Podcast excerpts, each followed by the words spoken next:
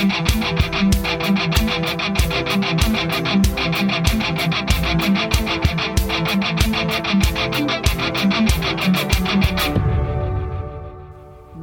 to the Yacht Business Podcast. I'm David Fuller. In this episode, I talk to the team from Aquator Marine, a company that is making the business of managing a yacht simpler through digitization. I sat down with Gerben Visser, CEO, and Keegan Leslie, the business development manager, to learn more. But yeah, why don't we just get straight into it? You know, maybe Gerben, you can start with yourself. First of all, as you can hear from my accent, I'm originally from the Netherlands. I was in finance for about 12 years, uh, predominantly in uh, the Netherlands, the UK, and in the US. Then moved to Singapore uh, 10 years ago and been in startups ever since, predominantly in the financial technology space. And then uh, back in 2019, I want to go back a bit also to my first love, which is boats, because I've sailed most of my life and fairly competitively, especially in the UK uh, with also teams and really seeing behind the scenes how you know some challenges around managing a yacht and crew and project and, and projects around that. So that gave me a bit of a first-hand experience in in managing yachts and then yeah indeed back in 2019 i i thought you know i i, I think the learning curve i have and had because we still have some fintech startups has been very useful um, but also therefore going back to my first love of yachts, I think there's a lot of commonality in re- respect of looking at an uh, yachts from an asset perspective, or if you look at it from a stakeholder analysis and and then separately, you know, we did back in 2019 a landscape of all the software solutions out there, and also really talking to a lot of the different um, users, from owners to yacht managers, charter guys, crew, and just understanding okay what workflow what tools do they use? I think what what came very clear was that there's quite a lot out there but it's all very specialized in particular or trying to address particular issues and so if it's either purely on the maintenance or if it's purely hours of work and rest within compliance now, and that kind of whole analysis we did and, and that landscaping and, and terminology like heat mapping we did became about you know the business model for Aquator. So that's that's kind of how it all started. I imagine the, the biggest piece of software was probably Excel, was it? Yeah, exactly. And and that's very interesting actually when you do that user testing and so forth, you, you get uh, from the weird and the wonderful. So indeed you get people say, you know, yeah, but logbooks are in paper that's been done for centuries, and uh, why uh, don't change the winning team or you know don't fix it when it's not broken? But indeed, I think regarding Excel, it's still widely used, but in the end, I think Excel serves a very good purpose for financial modeling and so forth. But it's not how you you do project managing or trying to keep track of uh, equipment of an uh, of a large vessel with all the complications or the the details uh, um, required. Excel has a has a great uh, it serves a great purpose, but but not really to to manage the yacht. Keegan, you've you've also got a, a, yachting background. You started at started at the bottom, I guess, in a in a way. Tell us tell us your journey. Yeah, exactly. So I kind of bring bring a bit of a fresh perspective to Aquator. I mean, obviously, Gerben coming from you know the financial sector, banking, startups, uh, and, and, and, tech and things like that. I come from more of a crew perspective. Yeah, very right. I started out as a deckhand, worked my way up to chief officer on uh, you know 50, 60 meter yachts. Um, I, I, hold my you know chief chief officer 3000 MCA ticket. You know, so I went through the whole rigmarole of getting all of that and everything. And you know, throughout my career, I've managed some some big, you know, multi-million dollar refits, done charters from the Bahamas to the Med, all up and down the Caribbean. And actually, quite interestingly, I did a, a crossing actually from Spain to Angola, which was very interesting. Uh, dodging pirates and having security on board was was was was a th- three weeks of hell. yeah, interesting. From a product product point of view, it's always it's interesting to uh, to make sure that you have someone you know who's who understands the customer as you say and can build a product that that's responding to customers needs as opposed to designing a solution and then going looking for uh, looking right. for a problem You're absolutely right. So it's identify very clearly what are the problem statements and what solutions are out there. And then sometimes most importantly, how do you look at an, a batch of problem statements so that you can really provide a broader value proposition. So, and I think within yachts, luckily, because the yachting industry is quite niche and you can really uh, identified clearly kind of especially from the stakeholders regarding a yacht and let's let's look at yachts say 24 meters and above eh, so classified as super yachts so if you look at what does an owner what are the, the challenges re- regarding an owner eh, that might be on the reporting the financials the understanding of tracking and, and monitoring of how crew is progressing then also how do you look at it what, are the different problem statements or challenges that a captain has or indeed the crew, or perhaps on the shore, the, the yacht manager, yeah, or from a surveyor and inspection perspective. Now, so I think if you look at those personas and you really look at their profile, what are their roles and responsibility in respect of a vessel, you can quite clearly uh, map out what their activities are, and then also seeing okay, what are the solutions they're using, and and where are there ways to to improve that. So I think that, and that's of course with software quite uh, quite uh, interesting. And also, I think if you look at how software and how users these days use software, uh, yeah, that has moved on and and and um, and can be very you can be now very customer centric with software. And so, and that's um, that's also what we try. You know, there are a number of these software principles that we're really applying within uh, within our platform. Yeah, but you still need to have it in such a way that that it's efficient, that it's not yeah. taking. Uh, I mean, I, for example, let's use. Uh, you know, I've I've used various CRM systems, and I know that you know, yeah. and, and from a sales point of view, most salespeople hate using CRM systems because it's just yeah. a- admin they'd rather not not do, even though it's important yeah. for the rest of the business. So I guess you need to incorporate it into the workflow in such a way that the whoever's using it is not saying, "Oh, do I really have to update yeah. the system?" you want the software to work for you and not that you're working for the software and, and therefore around data inputting or the challenge is i think if you look at complex business processes regarding yachts how do you simplify that in software first of all and then, and then secondly from a customer perspective how do you make it intuitive and easy to use and then you know then you talk about um, the user experience the, the, the design and and so forth so that it's that it's that people find it pleasant to work with the software and, and optimize it according to their needs. And therefore, you need to be able to, you know, the, the, the software need to be able to, with a high degree of personalization. Besides that, we also offer, for example, even custom development for, for a yacht. The way we go about, and I think most software companies in, you know, in, in any other industry as well, is that we have a, an, uh, a platform for the yacht itself. That's what we call a yacht plan and then on top of that, we have all kind of modules. Uh, because a one size fits all also doesn't apply in yachting, obviously, and you want people also to go through a learning curve, and they might have, have certain requirements or preferences. And therefore, if you do it modular, they can add up like a, a crew management, or they can uh, add an accounting module, or the ISM module. So, so that's I think a better experience also over time to you know to build a relationship with the customer and and where they see then the value of our software. Yeah, and as you say, Keegan, some in some places you might even have security as an element that you might not have had 20 years ago. Fending off pirates might not have been on the list of, of yacht management tasks. That's really where, where I, I, believe I come in quite nicely for Aquator is, you know, I've been on the other side. I know all the pain points. I've seen, you know, particularly with ISM and the, you know, flag compliance and and managing your, your safety management system on board, which also you know ties into the security aspect of things. Some people are doing it really well, um, and then on on the, on the flip side, the majority of people are kind of just guessing. And we're really trying to you know optimize those processes, make it really easy for captain and crew and yacht manager to just you know it's it's just simple to put in you know, you know your drills and you manage that and and and just tracking of your certificates and doing your hours of work and rest correctly.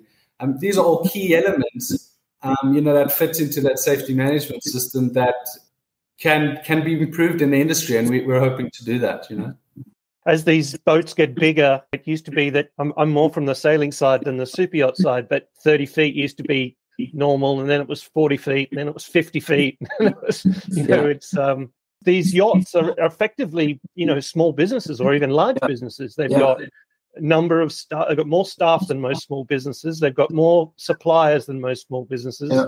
um, and they've probably got more regulatory and compliance um, yeah. requirements than most most businesses do. So, as, as you say, a, a, spreadsheet isn't necessarily going to cut it. Taking one one random example, I mean, mo- most most vessels. You know, 50 meters, which is kind of the average size these days, is running, you know, annually on on, on a couple of million million dollars a year. You know, so it's not it's not it's not you know chump change at all. Um, and, and, like you mentioned, they've got to manage all this crew, they've got to manage all the compliance aspects that are continuously changing. Legislation, particularly for yachting, is continuously changing. You know, um, so so we're really trying to you know optimize these processes. Um, and, and that's really why we try to you know develop this single sign-on platform that try to covers all aspects of yacht management holistically um, to try and you know address these pain points and get a better solution. I noticed that you've got a lot of integrations, and and that's one of the things that creating software over the last few years has become a bit easier. You know, through APIs and and the ability to be able to not have to reinvent the wheel when it comes to something like foreign exchange. You can just do an API into Wise or Revolut or something like that, and yeah. and build something out more easily. How's yeah. how's that affected your your program in terms of developing the software? Yeah, for us, I, I think the, uh, the the integrations are very important. I mean, technically for us, it's quite straightforward because if you look at our tech stack and the underlying um, solutions we use to to build these native integrations is is uh, quite straightforward. But indeed, for the customer, I think it's very important because when we speak to uh, uh, potentially yacht managers or so people that run certain companies, they have already certain legacy systems sometimes in place, and for whatever reasons they might want to, they they might want to keep it, and therefore with an integration we can um, make that data work more seamlessly. Uh, and therefore, we can help them with mapping of their workflows and identify where there are efficiencies uh, uh, to be gained. Yeah. And separately, also, I think we want to offer a, a, holistic solution. And therefore, you know, if they want to have a Dropbox or a Google uh, Drive installed, then we can do so. Or if it's indeed a CRM system like a HubSpot, then we can do so as well. So it uh, it just it's a broader value proposition in the end if you can op- offer integrations. If you don't have to throw out the legacy systems and you can continue some of those processes as you say, easier to develop an integrated solution without having to build it from from scratch. What are some of the emerging technologies that you think will will impact the the yacht management space in the next sort of three to five years? I'm thinking things like IoT or blockchain, even there, there, there's a lot that we're now seeing. A lot of different startups also applying in new new technologies. I think first of all, the overriding aspect I think that everybody needs to be very conscious is still about data privacy and the cyber security. And it hasn't been really discussed too much in the industry. But if you look at how much private information is still being sent over emails and with it, and and sitting in Excel sheets, so I think that right. as technology or or as a business you really need to address first and foremost.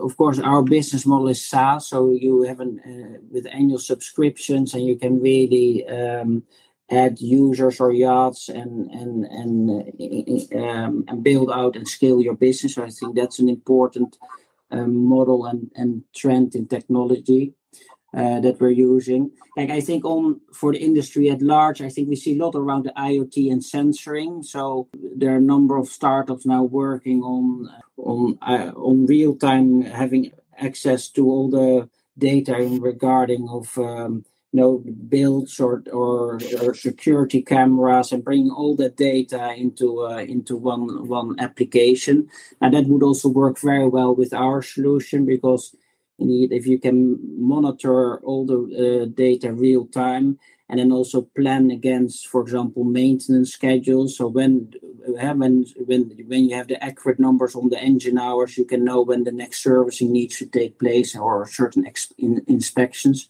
So I think on the sensoring side we see a lot, and of course we see also a lot around the electrification. You know, for for sustainable reasons, and of course the whole uh, batteries and and and the digital digital side of uh, of the equipment is really taking uh, you know there's a lot of um, development taking place.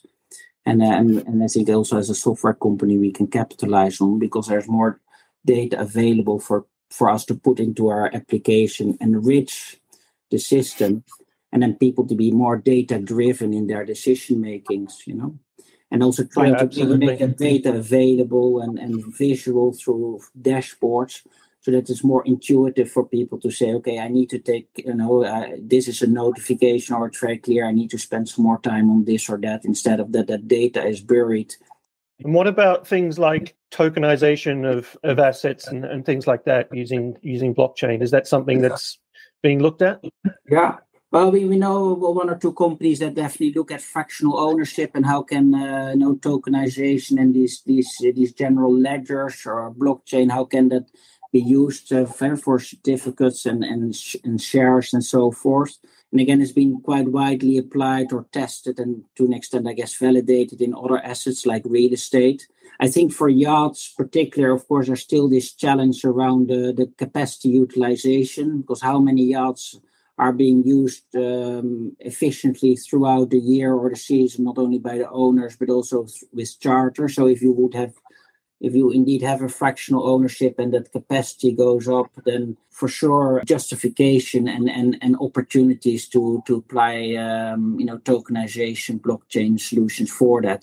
And, and what about on the uh, insurance side? I, I, know that in health insurance, they're using things like NFTs. Is, is that being used in the marine industry? Well, I think insurance is a very interesting uh, sector, obviously. I mean, I, I, think as a whole, and it's been, of course, quite traditional in the past because of, you know, insurance in, in essence is risk mitigation. And I think that's also a big part of the culture, to be frank. So innovation, if you look in the financial industry, insurance took definitely some time to uh, to pick up. But I think there's a huge opportunity in, in marine uh, insurance as well and, on, on collating data. And I think uh, back to our previous uh, topic around d- digital data, yeah, if that digital data becomes available to, to insurance companies, uh, then you see uh, that they can, on the actuary side, can make better risk uh, assessments price perhaps that risk more real time and give more bespoke uh, insurance policies to yacht owners you know? At the moment it's still quite broad and general. Uh, but if you look at uh, what we call insurtech startups, you see a lot of them trying to look be super data driven and personalize those uh, insurance uh, products. Um, yeah, and, and I think that that will definitely uh, has a lot of use cases in, in in the in the yachting industry too if you've got a sailboat and you're racing it every weekend, then that's a very different story to um, having it sitting in the marina, you know, yeah. 50, 51 weeks a year, 51 weeks of the year. Coming back to your software, if you can prove, if you like, that the, the usage of the, of the of the vessel is in a certain way, then that can feed into some of those insurance products to sort of say, okay, well, this is how we tick the boxes in terms of the compliance, or this is how we tick the boxes in yeah. terms of the, the safety. But it's yeah. all it's all steps, isn't it? It's easy to run rush ahead and run ahead on the roadmap.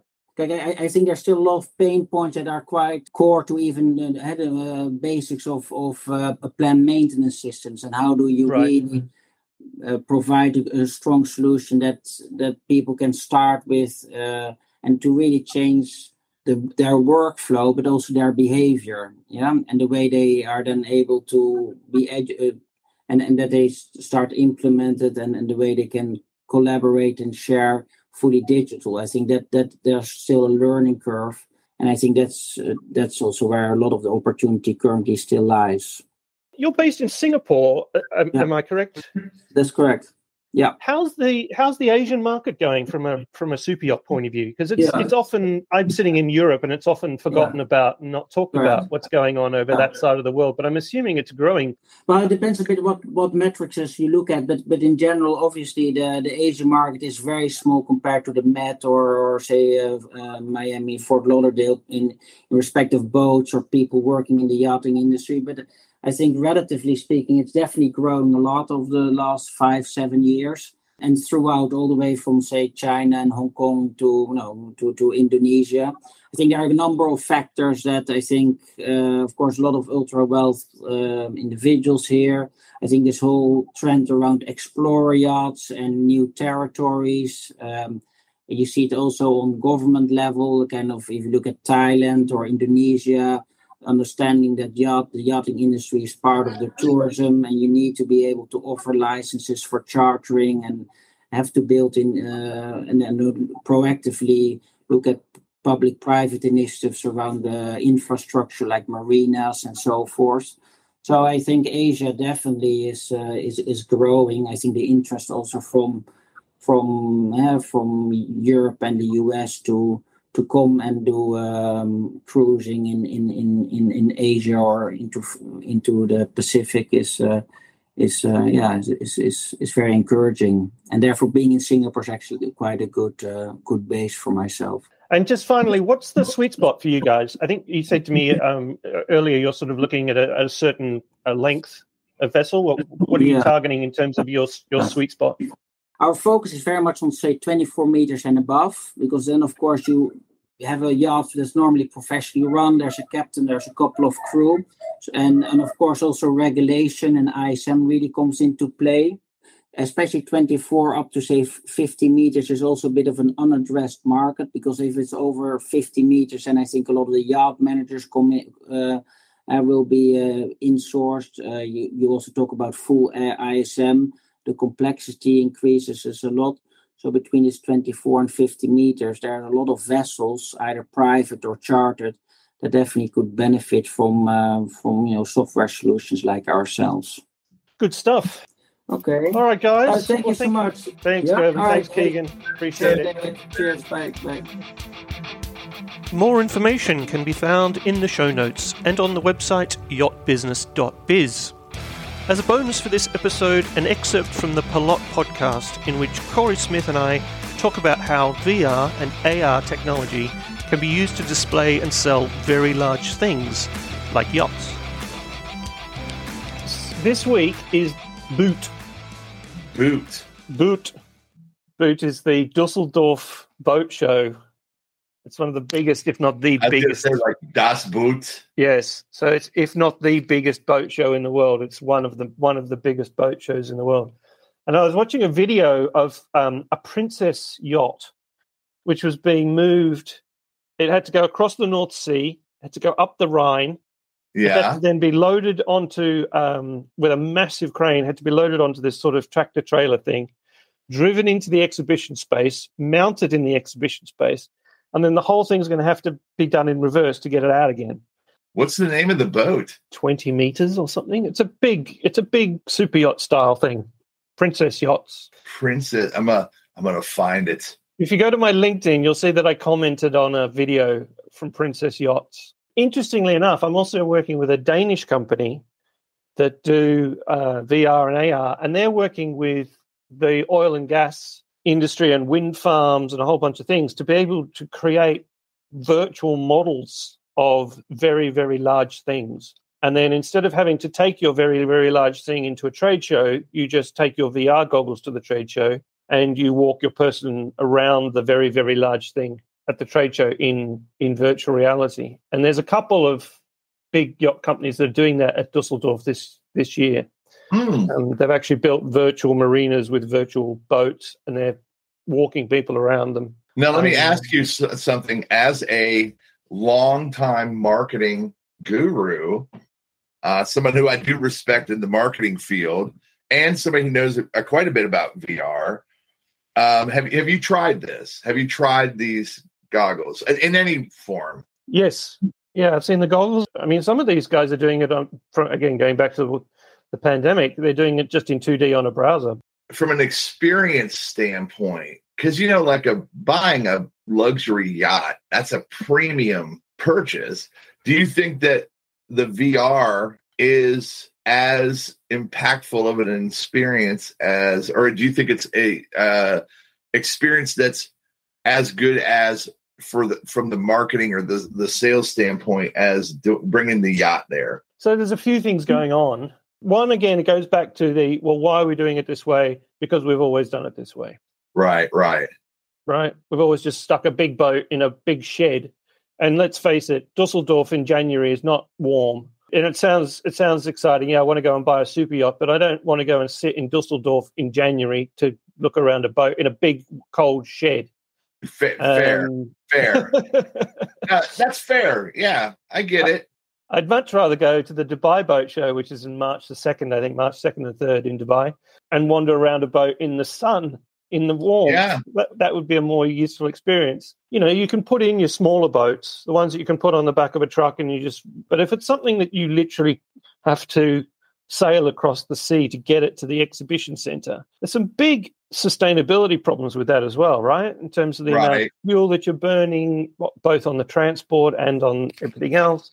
I figure if you can build a pretty decent model in VR, I'll send you a link. There's a French catamaran company that's do, doing it pretty well. Not in VR, but they're doing it on a so on a browser. You go in and you it's like Google Maps. You walk around inside the boat, and the finishes look quite good. You can see the textures of things. You can see what it would look like from certain places on the boat, what the view is out certain windows, where the beds would be. So it's like a it's the same as a brochure. If you buy a boat off a brochure, which some people do, Yeah. or you buy a house off plan, or you buy a, a card by seeing the, the spec sheet, And why wouldn't you use VR? And I, pro- I assume for people that buy these type of things, that's probably not uncommon. I mean, sales has been done on in catalogs for years. Yeah, that's that's true. You know, you see the widget in the catalog and you go, yeah, I'll have 20,000 of those. Well, this, you can have it in your hand in 3D in virtual reality or, or augmented reality. So the augmented reality case study is let's say you've got the hull of a boat and that boat is in situ in the in the exhibition.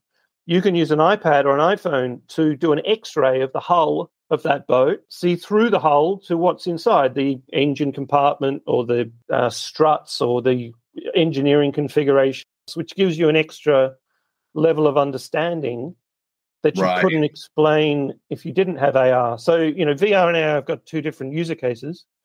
I think there's a very big sustainability and cost saving play on the VR side for very big things. You know, if you're talking mining trucks or wind farms or to fly someone to a wind farm in the middle of the North Sea to show them what the wind farm looks like and how it works Yeah. incredibly expensive and dangerous, potentially dangerous exercise. right. if you can build that entire wind farm in 3D and walk them through it in a safe environment and they don't have to get cold, it, sounds, it seems like a no brainer to me. Yeah. And I think that's the application for that. Is this your thing for 2023? AR, yes, one of them. One of them. That's it for this episode. Thanks for listening and thanks for all your comments and feedback and emails. To find out more about how VR and AR can fit into your yacht business, get in touch. The Yacht Business Podcast is produced by Pilot Media for Pilot Media Network.